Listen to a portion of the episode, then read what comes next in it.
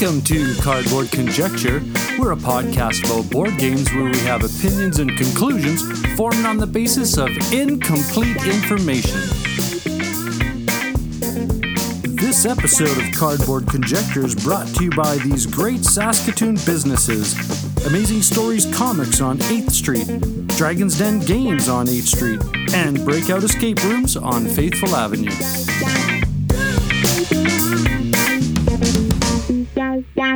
Well, hey there. How's it going, eh? This is What You've Been Playing Wednesday, and it's a special weekly episode that's a compilation of our thoughts on recently played board games. And we are proud to announce that Board and Games with Andrew B. is now part of our cast of Canadian content creators. And on this episode, we get to hear from Shay and Dave from Board on the Air, Ryan and Norm from Cardboard Conjecture, Rob and Anna Marie from Metal Meeples and Beer, Matt and John from Friday Night Games, Andrew Buchholz from Board and Games with Andrew B., and Julie and Jason from Dice and Dragons. Taking this week off are Chad from Of Dice and Men and the Cardboard Kid.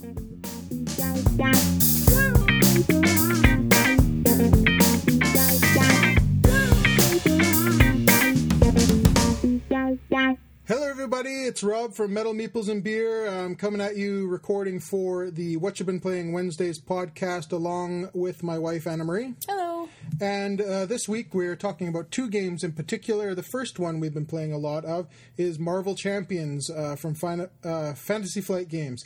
Uh, and in particular the, uh, the two latest hero packs, Ant-Man and Wasp, against the latest scenario pack, the Once and Future Kang. Now, I found that the two newest heroes, Wasp and Ant-Man, were both the most thematic so far. Would you agree? I would. Yeah, yeah. Okay. Um, and for that reason uh, is that the the hero card, your main card, actually has their alter ego, such as Scott Lang for Ant-Man, and it'll flip over, like all the other hero cards, to show the Ant-Man on the other side. But in this particular case with Ant-Man and Wasp, they'll both have two different versions you can you can go between. The first being their tiny form, and then you can actually unfold the card again to to show their giant form, which is really, really cool, and probably the most unique uh, thematic thing I've seen so far. Absolutely. In this game. Um, so, yeah, and and in those forms, they actually have different abilities, and they're they're better at different type or different parts of the game.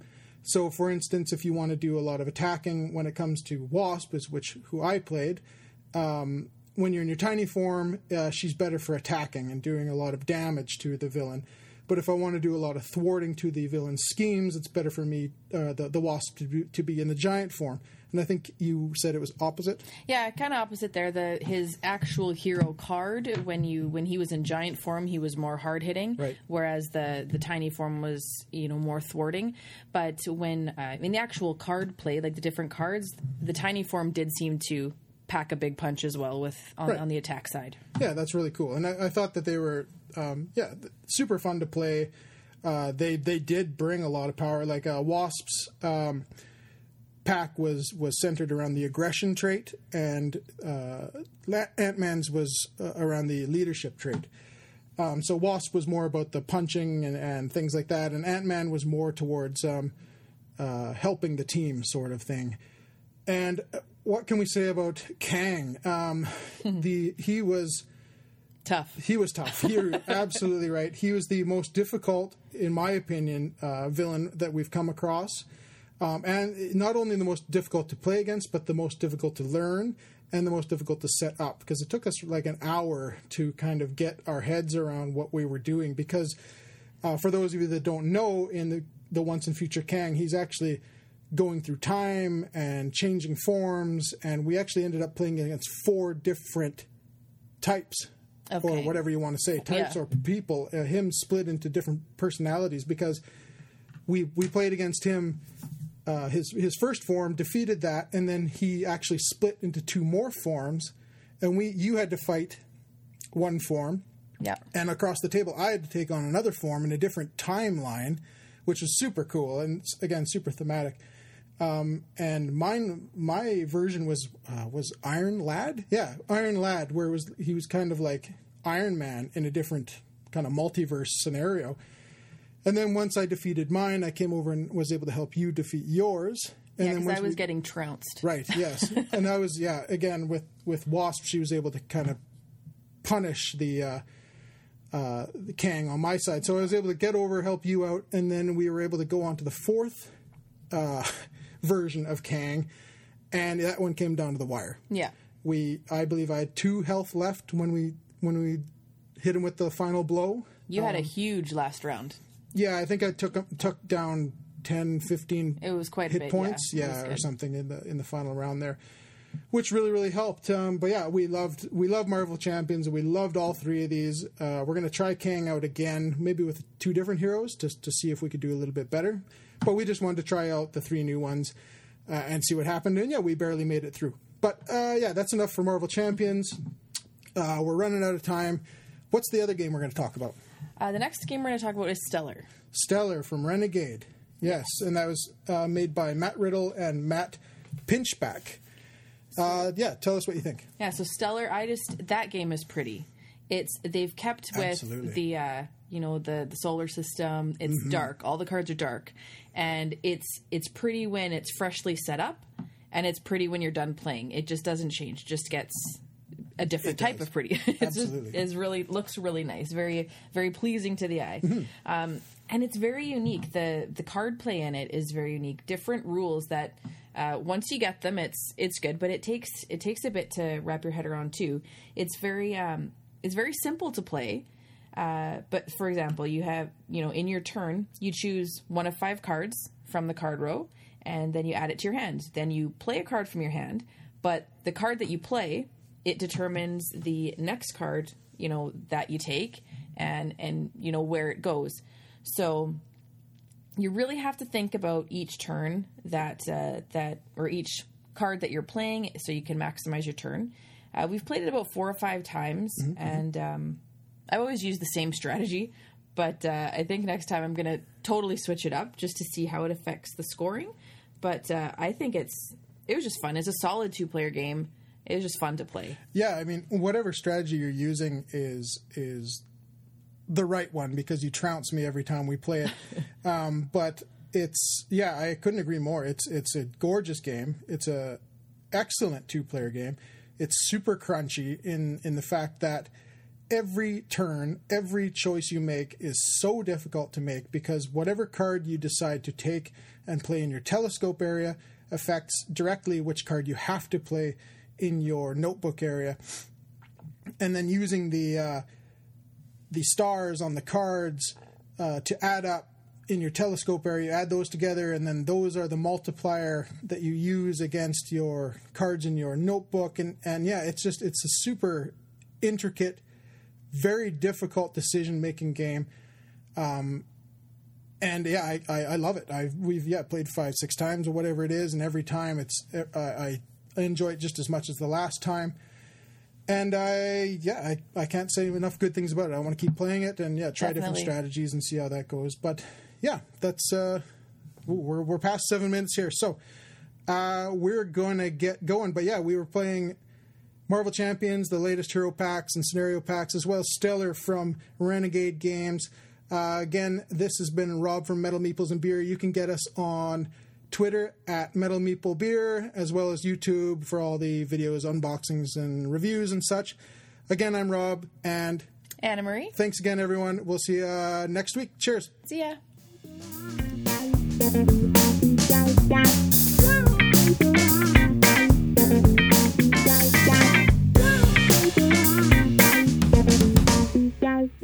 Hi, I'm Shay. And I'm David. And you're listening to Board on the Air on What You Been Playing. It's Whatcha this week. Ah, because Shay's introducing Because us. I'm introducing. Uh, the game we will be discussing today is Lost Ruins of Arnak. that is. Indiana Jones. In the box. And yeah. the Lost Ruins of Arnak. Yeah, basically. Yes. This is a worker placement, yep. deck building, yep. fun. Yep. Yeah? Yeah, okay. I'd say that's accurate. Worker placement, deck building. Um, It, it, like we said, it's basically an Indiana Jones board game, uh, just without the I P.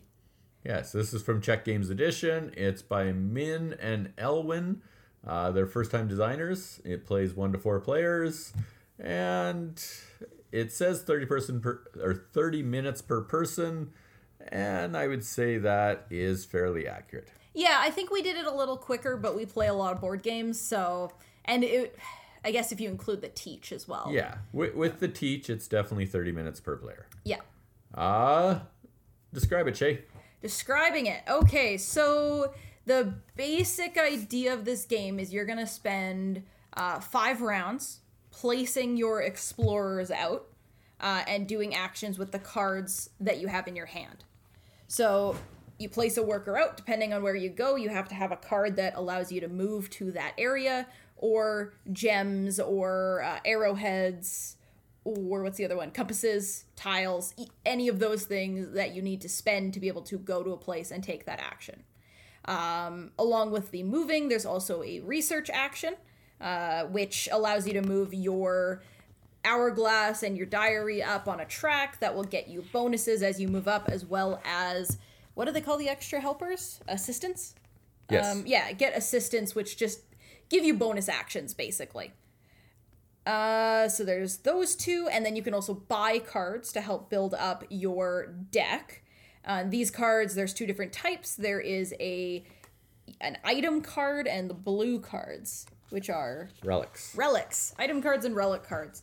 Uh, they give you two different things. They cost money or compasses to buy. I should say they don't give you two different things. They give you two different types of actions, but they cost two different things to buy. And a neat timing mechanism of this game is each round you lose one coin card and gain a relic card on the upper track, right? Like where you can buy the cards. Uh, so eventually you only get a choice of one coin card to buy, but four different uh, relic cards, which I thought was pretty neat as you move up. I will say coins are a lot easier to get than compasses, so it gets very hard to buy cards later on in the game, uh, but they are more powerful, I'd say. Yes. Yeah. Yeah. Uh, and the basic idea of this game is you're trying to collect things to be able to get victory points. Uh, and, you know, the most victory points, you win. Um, uh, the version of the game we got, I don't know if we got a Kickstarter version. This is the base no, game, right? Uh, this, it's gorgeous. This like, was not a Kickstarter yeah, game. Base retail version of the game. It's beautiful art on it. Uh, the pieces in it are all fantastic. All of them are plastic, so the t- the tablets have even little writing on them. The arrowheads are gorgeous, blue resin. Uh, same with the gems, and unfortunately then they throw in cardboard Card. compasses and coins. We already have uh, upgraded, upgraded them. parts coming for You've those. Gotta deluxify a beautiful gotta game. Gotta deluxify it, but it is wonderful. I think the rules are very easy to pick up, uh, very easy to learn what you're doing throughout the game. Uh, the only issue I'd say I had with this game, and I mentioned it before, I wish you could get more workers. You only ever have two explorers. That's it, throughout the whole game. And most worker placement games, I find, give you the opportunity to at least get a couple more throughout the game or buy more. And I, I do wish I had the opportunity to get more guys, because it feels like I could then get more actions done. It, uh, I felt I got a little stuck at certain points.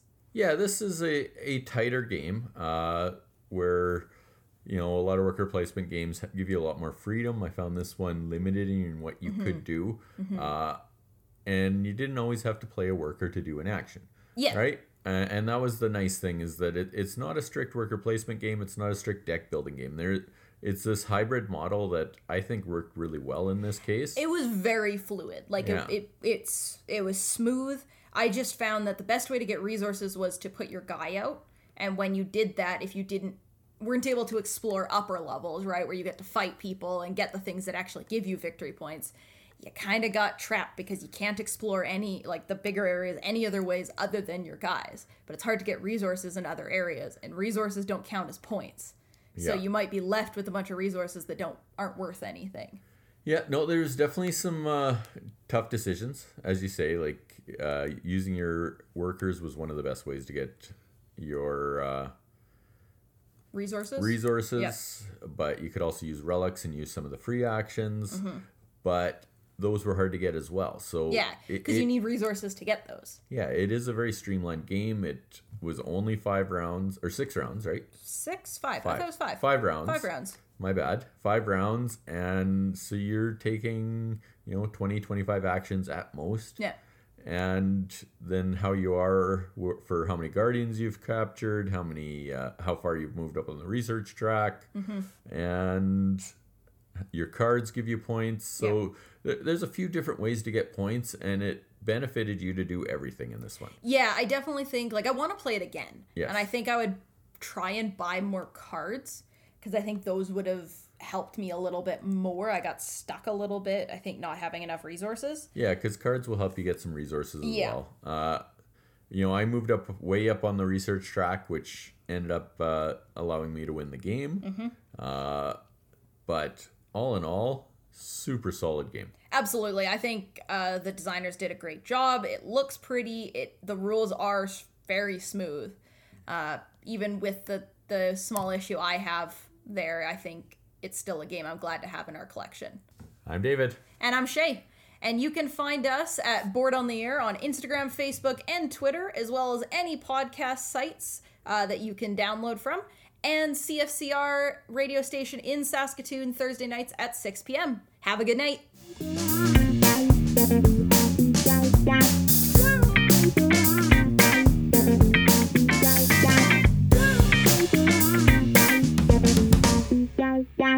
Hello, folks.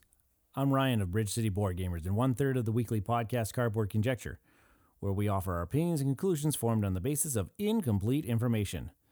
We are very active on Twitter and Instagram, where you can follow us at B C Board Gamers to follow what we've been playing lately. This week, I would like to highlight some of the two-player-only games that my wife and I have been playing, as well as what my son and I have been playing a lot of lately. The first game I like to mention is Glasgow, designed by Mandala Fernandez Gradon, and published by and published in twenty twenty by Lookout Games. Glasgow is a rondel action selection game where you will be gathering resources to construct buildings into a common five by four grid between you and the other player. As in other games like Glenmore or Patchwork, if you are behind on the other player in the action selection rondel, it is your turn. So don't go too far ahead of you and grab those illustrious spots, or else your opponent will may benefit greatly. You are building these buildings in order to score points, and different buildings will score different points in different ways. Some even score points based on their position in the grid, offering some strategic planning of when you will buy uh, certain buildings, or blocking your opponent uh, in their, um, you know, their spatial part. It is fast to learn and fast to play, twenty to thirty minutes approximately. Uh, we've been enjoying it for what it is, but definitely does not is not near the top of the two-player-only games in our, from our experience. Um, but the next game I would like to talk about is what we've been playing a lot of this past week is Mandala, designed by Trevor Benjamin and Brett Gilbert, published in twenty nineteen by Lookout Games. Uh, Mandala is an abstract card game where essentially you are playing mini-games simultaneously throughout the course of a game. The goal is to collect sets of col- of like colors to score points, except where you don't know what each color is worth at the start of the game and will be most likely different for every player. Um, over the course of the game, you'll be placing cards into one of the two what they call mandalas on the board, um, either to the middle, which is referred to as the mountain, or on your side, which is referred to as your field. Um, there are some rules on how to on how many cards you can be placed in and where, but the overall arching rule is that the same color cannot be um, in two different areas of the mandala. So if black already has is already located in the mountain, then neither player can play black to their fields, only into the mountain. Um, after cards have been placed, if either mandala has all six colors featured, the mandala is what's called referred to as being broken, and scoring will take place, starting with the player who has played the most cards to their field and alternating. Um, players will select all the cards of one particular color from the mountain, placing them into their scoring area, which is called the river. This is where players will find out the value of the cards they just took. See, the first color a player collects, all of those cards that they'll collect from now on are only worth one point each. And the second color that they end up collecting, well, all the cards that they collect over the course of the game will be worth two points, and so forth, and so forth. So the gameplay continues until a player has collected all six colors or the deck of cards runs out. At that point, the players will add up the score of all of their cards that they have collected, and the most points wins. This has been an amazing abstract game that has quickly jumped near to the top of our two-player only games collection. The puzzle of when to play cards and where has kept us engaged every single play. No game is going to play the same twice, as the cards are drawn in different configurations all the time. Again, this is another one of those where it's fast to learn and fast to play, um, and we're going to end up playing this one over and over and over again. Finally, my five-year-old son and I have been in, has, uh, sorry, he's been interested in uh, Pokemon um, as of late for and, and for quite some time now. And so for Christmas, he received the Pokemon trading card game um, Battle Academy box. Now, I haven't played Pokemon myself in probably well over twenty years. But I'm glad that they have recently released, uh, released this type of product. Essentially, what Battle Academy teaches you, it, it teaches you the basics of the Pokemon card game. Inside the box is a board that organizes all where all the cards go, and there's a lot of information to tell you um, about what certain cards have on them and where you place certain cards. It comes with a whole bunch of tokens to track your damage and statuses. And it also, what the most important is, that it comes with three pre-built sixty-card decks. Um, each deck, one deck revolving around Pikachu and Electric Pokemon, um, Charizard and Fire Pokemon, and Mewtwo and Psychic Pokemon.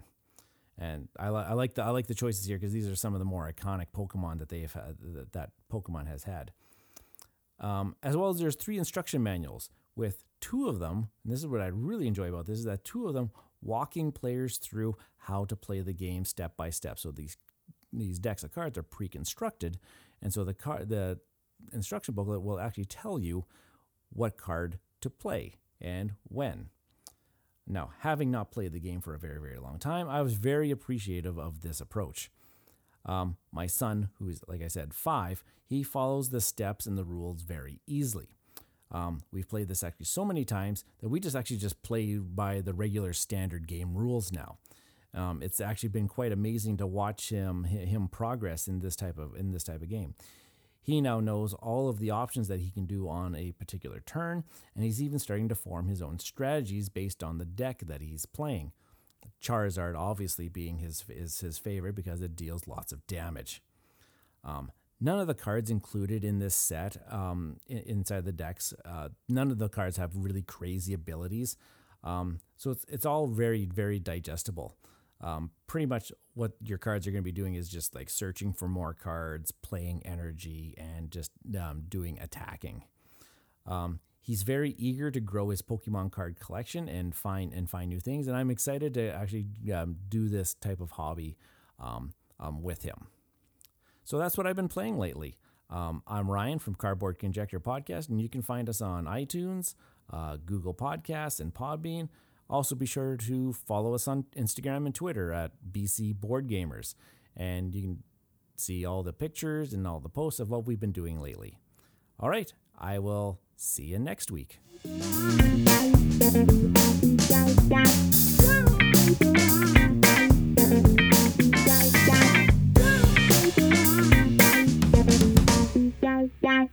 Hi, I'm John. And I'm Matt. And we're Friday Night Games. And you can find us on Instagram at Friday Night Games underscore official, Twitter at Friday Night G M S, and on our website at friday night dot games. Yes, that is a website. Awesome. Uh, last week, we had the ultimate pleasure of playing Blood on the Clock Tower. So, John, before we get into what it is, why we love it, how we played it wrong, and why you shouldn't play it, why do we choose that game? Uh, How did we start playing it? Well, usually uh, we play games on Friday nights, hence our name. Um, By the way, even though it's Friday night, our name is actually Night with a K, just so you don't get confused. Uh, we our uh, some of our group lives in the United States, and with uh, the current pandemic going on, uh, they we can't cross the border, so we haven't really seen them in a year. And uh, Michaela suggested that we play a game online. I was like, oh, we should play this game because I I like it. I like playing it. And uh, everyone's pretty on board, so um, it was a good game that we can play online. There's a lot of good visual elements to it, which was pretty neat. So, so just so you know, our setup was we had a Discord server, uh, seven or eight of us were on the Discord seven server. Us, yeah. And then uh, we had the game. This the game itself has its own website. You just kind of sign up at. No, that was uh, modded by somebody. Someone, oh, really? Yeah, someone wanted to uh, play the game, and then once COVID hit, um, they couldn't. So they mm. made this game so they could play it. Their, their, they made the uh, little app, the app, the web app, uh, so they can play with their friends online. Cool. Yeah. Cool. So let's get into it. So Blood on the Clock Tower is a social deduction bluffing game, uh, similar to Werewolf. Um, it, the story goes, uh, the town storyteller has been murdered by a demon that's roaming the town. Uh, beginning of the game, players are assigned a role and the abilities that play out during the game to help gather information or to help hinder game gameplay. Um, they have to try to figure out who the demon and their minions are. Um, that's basically it. Pretty straightforward. Yeah, it's pretty simple. I think there's a big storytelling narrative that you follow too. Yeah, so the storyteller needs to be like really into it and uh, really trying to rein people in and uh, drive the story along throughout throughout the game. What's super cool is there's also three scenarios or stories you can play, and there's actually like a big grim, like a big booklet you kind of have if you're the storyteller.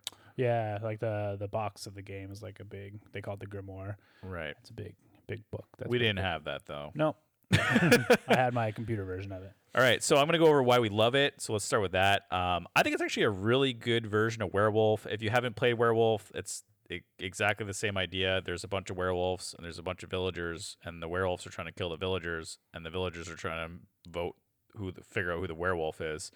Um, but with this game, you actually have rules uh, for every villager. So everyone has a special ability they can use, which is way better than... Uh, werewolf, because in Werewolf you could just be a villager who just sits there and just scratches yourself while other people have cool abilities. So this actually gets you kind of in, involved in the game more. Yeah, and uh, I like I like the story. Um, I like, I even though it was my first time being a storyteller, I really liked that aspect of it. Um, just helping drive the story of the game forward. Um, you know, obviously I'll be better next time. Um, I like that when a player dies, they're not out of the game, so they're not sitting there. Um, they actually have uh, there's like a voting system that goes on, but uh, when when you die, uh, the uh, the dead player gets one more vote in the game. So um, use it well, use it wisely is my suggestion. Um, and I think when there's an interested group, the playthrough can be really captivating. Um, I played a game that lasted about three hours, and it was like thrilling from start to finish. How many people were in that game? I think there was like twelve or thirteen. Oh, okay, a lot of us. Because when we played, we only had six, seven. six or seven. Yeah, so it was it was a shorter game. Our game went into like thirty minutes or something. Right. Can't believe your game went on for three hours. But if you're super into it, and there's a lot of people who know what they're doing or have done it several times, it's probably a really good game to play. Yeah. So if you have a lot of people and they're all veterans, that's probably how you should play it. All right, so how do we play it wrong? Okay, so the first the first one was like... So we played two games. Yeah, the first one was my my bad, one hundred percent. And um, I gave um, Michaela, she was she was playing as the chef, but I gave her I gave her the information of the washerwoman. No, you gave her... No, yeah, no. No, no, no investigator. No, and this this is funny because how we played it. No, wrong. no, no. I gave no. I gave her the uh, I gave her the information of the washerwoman, so she knew who one of the she knew one of two players was particular a townsfolk. Okay. Um, I don't know why I did that. I I, I think oh because oh, uh, one, one of the things I was me. one of the things I was looking at um gave gave me the wrong information. That's, okay, that's what happened. So so on a funny note to that one, this is kind of like my how we played it wrong. Because we played it online, it's so easy to just give away conversations you're having on the side. So at one point I got fed up with Michaela, the same game you gave her the wrong information, because she's messaging me and she's like, I'm the chef, and I know that one of you is a villager, and you're a villager, Matt. I'm like, if you're the chef, then you know something else. I'm like, what are you trying to pull? I'm like, you're you're the demon. She's like, I'm not the demon. She's like, I'm the chef. I'm like, if you're the chef, you would know this information. Why do you know that information? And it was this is like this. Our chat was what was going on for like ten minutes. Oh, there's another there's another thing that that I didn't realize happened. So it, on the online portion of it, It tells you like how many players are playing, so and uh, how many players are villagers, how many players are oh. um, outcasts, and how demons. many people are demons. And nobody caught it, but I was like, oh, and uh, so I gave the demon um, an outcast as a bluffing oh, thing. Okay. And uh, the demon used it, and then nobody was like, wait, the the recluse, the recluse is a uh, an outcast. But it doesn't say if there is one. And I was like, oh, that's from last game. It didn't update. So, I mean, obviously I have some work to be a storyteller. And, yeah. You know, that mean, was my first time and only my second time playing the game. So it was, um, I don't know. I like playing games wrong. We do it all the time. It just, it just makes for a better story. You play everything right all the time. It just gets boring. Yeah. So, so is there anything that you didn't like about the game, Matt? Yeah. It plays just like Werewolf. No. Okay. I'm just going to say if you like, If you don't like Werewolf, you're probably not going to like this game. Um, but for us specifically, and I don't know if you, if the listeners have ever had this problem, you play Werewolf as a group, and maybe your group is a little bit more introverted. And when that happens, um, people don't really know how to start talking. Yeah. So we kind of had, so our group was so introverted, it took us like fifteen minutes before we started talking. And then like fifteen minutes in, I just like a light bulb went off my head. I'm like, I can't stand this. This game is, I'm like, I just started giving everyone my information. I'm like, I'm like, hey, look, this is what I, I remember. I think I was, um, you were, oh, you were the uh, fortune teller. So you, right. you had to, I had to tell you if one of two people you picked was the demon. Right. So I was slowly right, going. Right off the bat, you called the, de- you called the demon out. Well, that's awesome. Go me. But it was just funny because I was like slowly using deduction to go around the circle to figure out who the demon was. Um, one also one person appears to be the demon to me, so I could figure out who the demon is. I'll figure out two people are the demon, and using that information, I could relay it, relay that to the group. So at the first round, I'm just like, I'm gonna hold in my information a bit. But that second round, I'm like, okay, you guys are annoying me. No one's. I'm like, you all have information. Start sharing your information, or we're never gonna get out of this yeah, game. And I kept saying that too, and I was like, guys, I gave you all like information to share, share it. You know what it was? No one really knew how to do the game, and again, you're with a bunch of people who are introverts. Me and you yeah. are introverts, uh, just not when we're on a podcast. But we're we're we're introverts when we're playing this game, and we're just like, hey, I'm just like at one point I just I got so fed up. I'm like, this is what I have. These people are the demon. Figure it out. And they're like, well, they're all like trying to be like, well, I'm like, dude, you all have information. You all have information. There's only two out of six people. Two people are against us. Why are you pretending to be against us? Michaela's in the chat. She's like, she won't even tell me what, she won't even give me the right information. I'm like, this is bananas. Yeah. These are bananas. It's all good. It's all good. It was just nice to get together with everybody.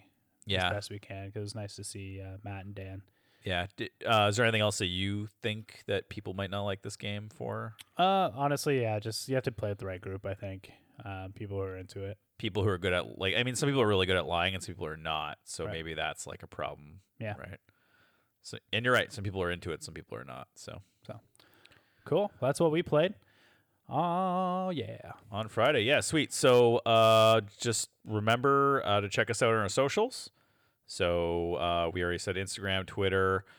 Um, do we do anything else? Yeah, we do live streaming every Monday from uh, eight thirty p.m. Eastern Standard Time on Twitch. So twitch.tv slash Friday Night GMS.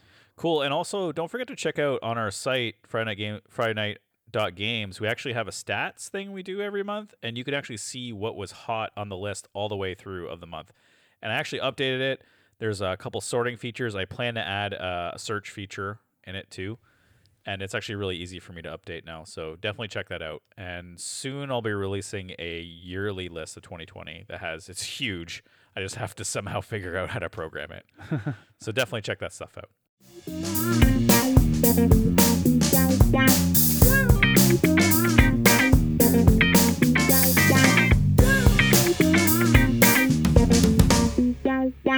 What up, gamers? I'm Jason. I'm Julie, and together we're Dice and Dragons, and you can find us on YouTube at Dice and Dragons, as well as on Facebook, Instagram, and Twitter, all at Dice and Dragons. We like to keep it easy for you. So what have we been playing this week? Well, the first thing we will, I call it a thing, but I guess, guess it is a game. It is the Umbrella Academy game by Studio seventy-one Games and designed by Scott Dean. Now, Now, when we last joined you on this podcast, we had only played it a little bit. Well, guess what? We finished our review. We finished guess our play. Guess what? I think they could tell by my not radio-friendly rating of it. Yes. So, that is the first game that we played this week. Well, this week between podcasts.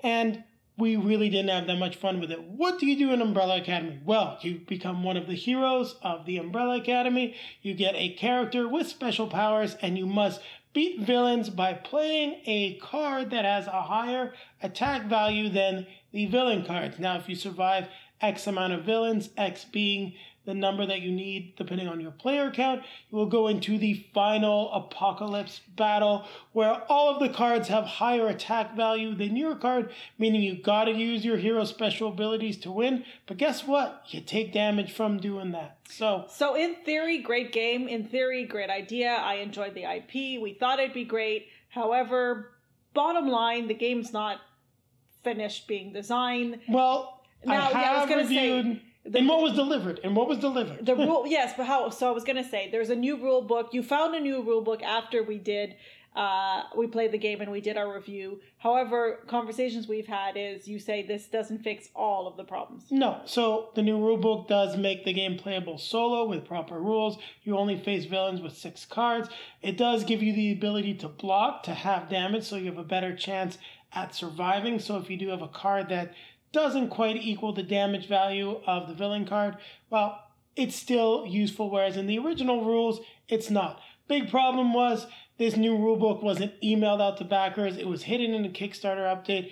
The whole release of this was just very clunky, and I gotta say, the rulebook came out in September. It should have been in the box with the game. The other issue we had with it is the board. It was supposed to fit all the villain cards. It was rectangular, eleven by fourteen. It turned into a square. No update, no information. So, is the game playable? And the new rulebook also isn't printable. It's from well, it's not easily because it's not formatted to be nice pages. In any case, the game is playable. I think our biggest disappointment, though, was the deluxe version. Don't know how to use the deluxe components for the game. And well, that wasn't our biggest disappointment. Well, that's that's One my biggest of- disappointment because, hey, you got it partially fixed, but I still can't use some of the stuff that we got. In any case, that's the Umbrella Academy game. So if you do end up getting it at retail, get the new rulebook at twenty-five bucks. I don't think we'd hate it as much, but for a deluxe edition, as Julie said, you can check out our review and get our other thoughts, but basically, I don't think the new rulebook fixes everything. Yes, and then this just came out when you're going to be listening to this. We reviewed Quirky Circuits by Nikki Valens and Plaid Hat Games. Now, yes, this is published a... Published by Plaid Hat Games. Sorry. They didn't design it, but, okay. I mean, maybe they did. They did use the... Well, they definitely gave her that storybook idea, which they've used in other games. Yeah, so our, our review will have just been out. You can check us out. This is a family-friendly game. Uh, basically, a great game to play with uh, kids. It says ten and above in the review. We talked well, about no, it. No, it's eight, eight and above. above. Sorry.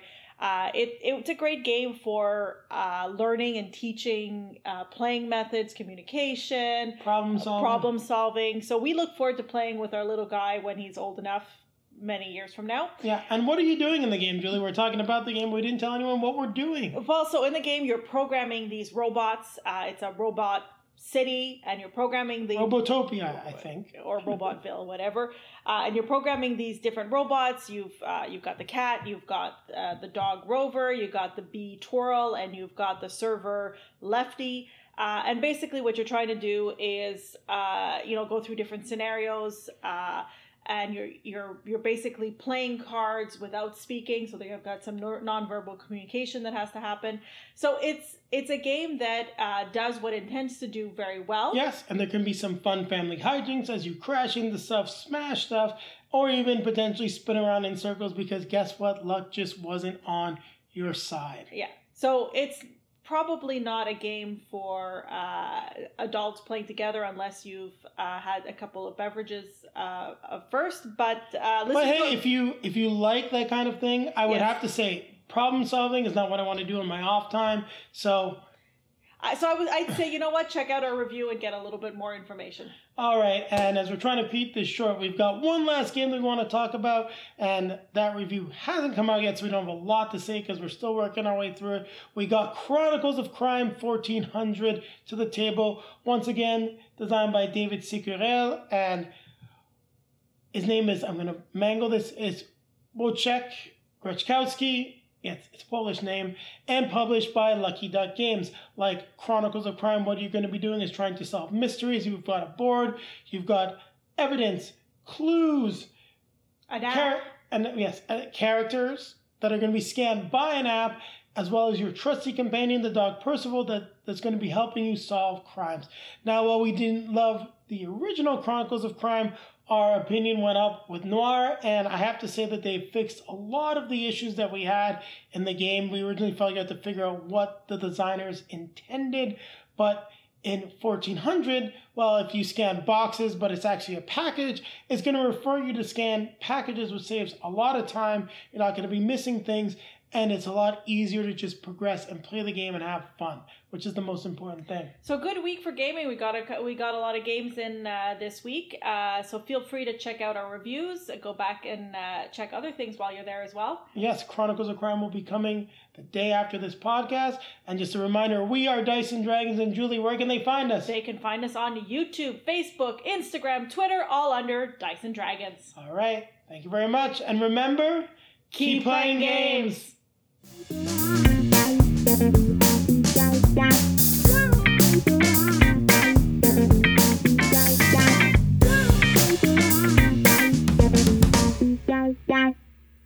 Hi, this is Andrew Buckholz of board and game dot com, and I'm here to talk about what I've been playing this week. Most of my gaming is online these days, as it probably is for a lot of people, but I did manage to get one physical game played this last week, a game of Rummy Cube with my wife Lisa. I also got in a number of good online games. With my one local group, I was able to play some Race for the Galaxy, a favorite of ours. I was also able to get in a couple of games of Underwater Cities and some Six Nipped. With another local group, we were able to get in one of our regular online rounds of T two, which is always a lot of fun. And then with some of the guys I play with in asynchronous online games, we got in a Grand Austria Hotel, we got in some Forbidden Island, some Welcome To, and some Russian Railroads.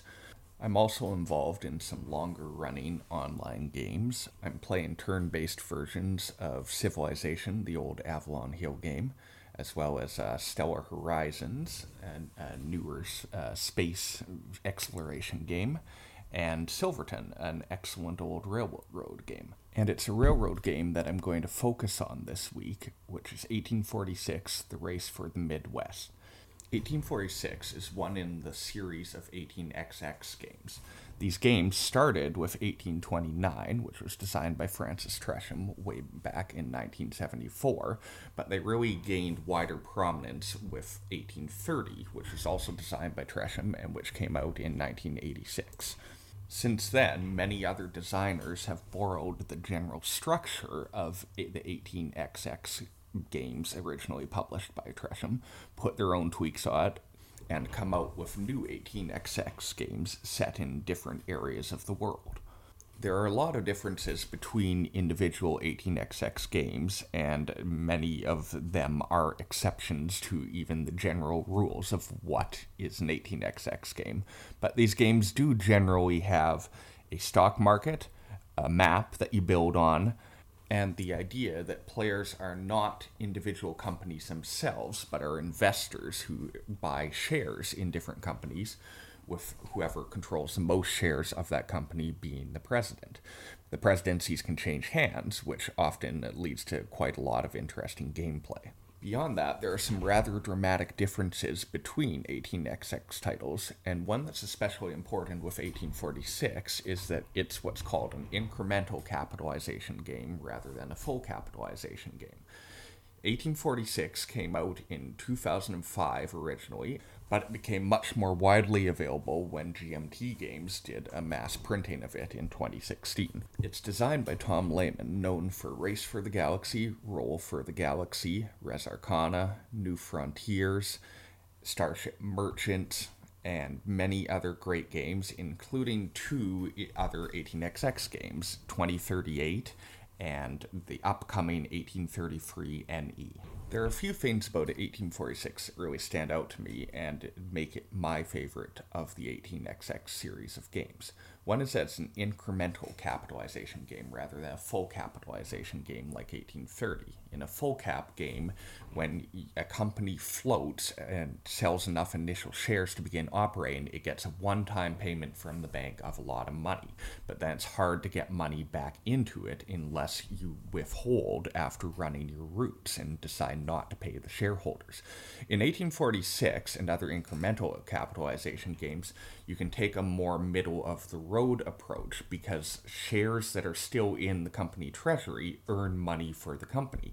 And eighteen forty-six takes us a little further still by letting you issue those shares to other non-player investors. So essentially that gives you a way to get money into the company when you need it and have the company keep its shares and retain some dividends from them when you don't currently need to issue those shares.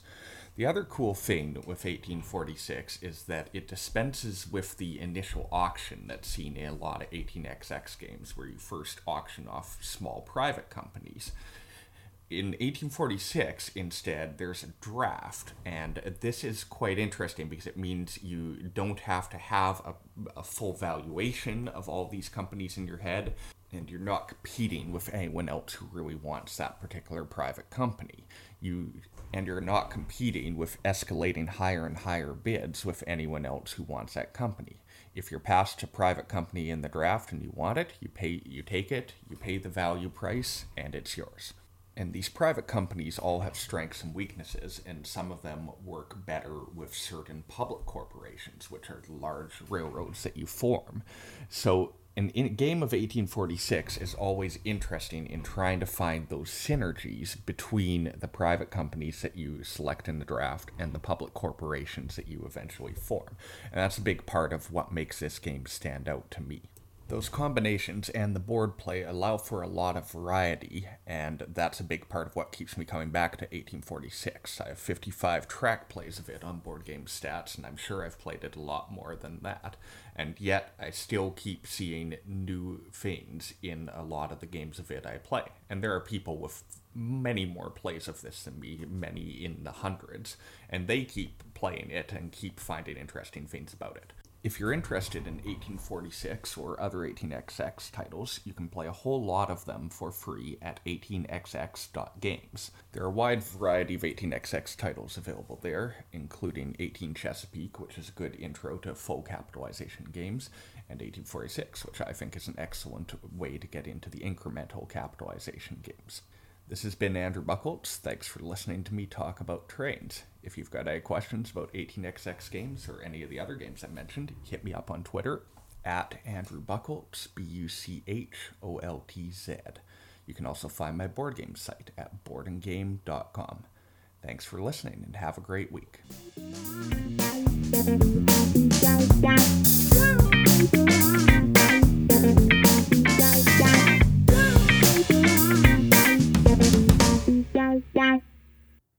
Hey there, this is Norm from Cardboard Conjecture and the Bridge City Board Gamers community.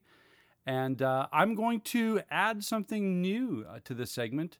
Uh, I'm going to uh, include some of the reasons where this uh, podcast actually was inspired from was on our Facebook community. We have a What You've Been Playing Wednesday post, and uh, I'm going to read with with the consent, because uh, we are liti- we are a litigious society, and I'm going to need consent on the uh, saying the name. So I asked uh, uh, people from the community if I could mention them, and they uh, they graciously said, yeah, for sure. So I get to have Gamers Envy as I uh, read off what members of our community have been playing in the last week. So let's start with uh, with uh, Mike Nielsen. I hope I'm saying this right.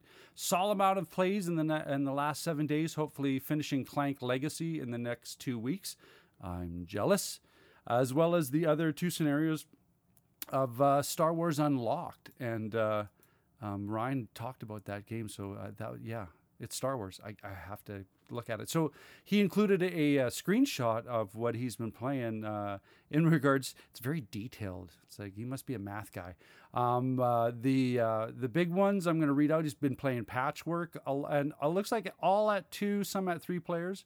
Uh, Patchwork, Clank, as he said, uh, Legacy, Star Wars Unlocked, Scythe, uh, Merv, The Heart of the Silk Road. Oh, I want to get a try at that. I've been hearing so many things about that. Uh, Feast for Odin. Um, it's a feast because it's a table hog. Apparently, that's what I understand. Uh, Wingspan and uh, Clank, a deck building adventure. So, yeah, that's a great lineup. Yeah, that was that. I was uh, man, I would have been happy to, you know, leave the house pandemic style. Uh, we're moving on to Jason Josephson. Uh, Jason and Amy played Easy Breezy Travel Agency, Santorini, Russian Railroads. Oh yeah, uh, Sagrada.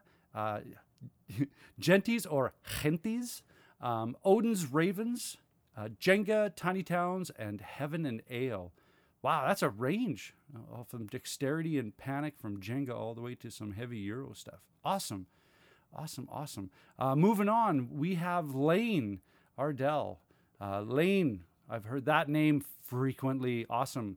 Uh, so Lane says, deep into Zombie Kids, assortment of educational card games.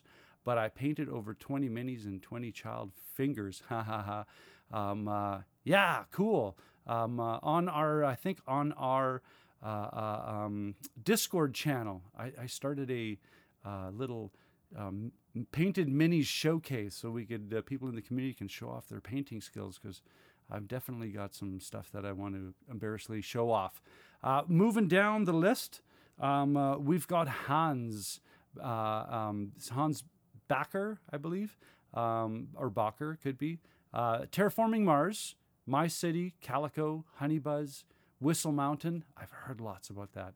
Res Arcana, that's another one I want to play. Race for the Galaxy, interesting because both the same designers. I think it's Tom Lehman.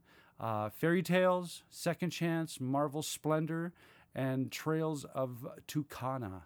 Uh, I've seen Trails of Tucana is a recent one out there. It, it's... Uh, It's popped my interest a little bit. So, yeah, that's what the people of the community have been uh, on fa- on our Facebook, Bridge City Board Gamers community in Saskatoon, have been playing and have uh, allowed me to mention that. So, uh, moving on to what I've played, um, I have uh, been hunting, stalking a game called Museum.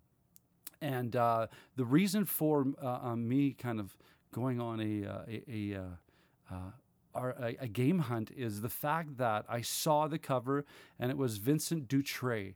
And uh, for those who don't know, Vincent Dutre, uh, artist on several games uh, like Lewis and Clark Expedition Discovery, uh, Museum, as I said. I, I mean, I, we, if you want to, we uh, did a podcast on our favorite artists. And um, we'll have a look at that over there. But, um, so sent out a, uh, a message on our on our group chat and said, uh, I'm ordering something from four oh one Games. Who wants to get in so we can get free shipping? And and I was, you know, withholding it. And then all of a sudden, um, uh, a Kickstarter clicker, Ryan, piped in after saying that he's going on a, you know, a stopping game. Well, long story short, which is already getting long, uh, we got some games. So this is one of them that I got. Uh, bad grammar. I'm so sorry. Um, this is one that I... was uh, allowed to. No, okay, I'm joking.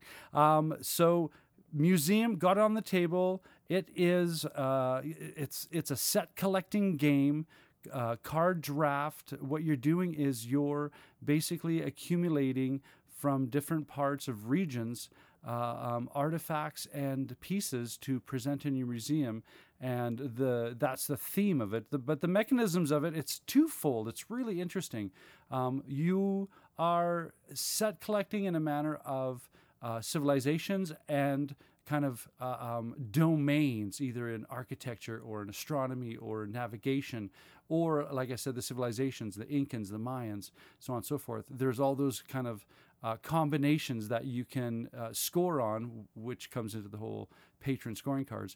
But uh, the interesting thing that I like the most about it is is that there's a second phase of the game, is once the game ends and you have all these these artifacts, you have the last opportunity to display them in your museum in such a manner that the the connectivity of these collections will get you even more bonus points. So it's one of these interesting card drafting, set collecting, and then puzzle building at the end, or, you know, this kind of, let's make a Jackson Pollock painting make sense. Um, so, and uh, across the whole board, all these cards have Vincent Dutre art. It's so gorgeous. It has this, um, this nineteen forties, nineteen thirties kind of era, uh, uh, Pulp Fiction, uh, um, comic book, uh, adventure kind of uh, uh, vignettes look to it, right? And uh, at least for me, it's got this nostalgic ring that is so, so awesome. And the game is solid too. So if that's if that's something that sounds, if you're a big set collecting and uh, card drafting kind of uh, uh, of uh, um, gamer, this uh, have a look at it. Mind you, uh, I think it's it, going into a second print, so you might have to wait a little bit. But hey, there's lots of games out there. So uh, thanks for uh, um, uh, listening. Like I said earlier, uh, I'm Norm from Cardboard Conjecture. You can find us on all the forms of media, and if you listen to the end of the show, we'll, we'll give you a little uh, bumper tag on how you can get a hold of us, and uh, follow uh, our Facebook, YouTube, Twitter, and uh, podcast. And that brings us to a close of this episode of What You've Been Playing Wednesday. Thank you so much for listening, and uh, thank you so much for taking the opportunity to hear a lot of other Canadian content creators out there. Um, a lot of really good stuff. So uh, please check out the show notes. We will try and have linkables so that you're able to go check out other content that is available out there. Well, let's just say, keep your stick on the ice and take care out there, eh?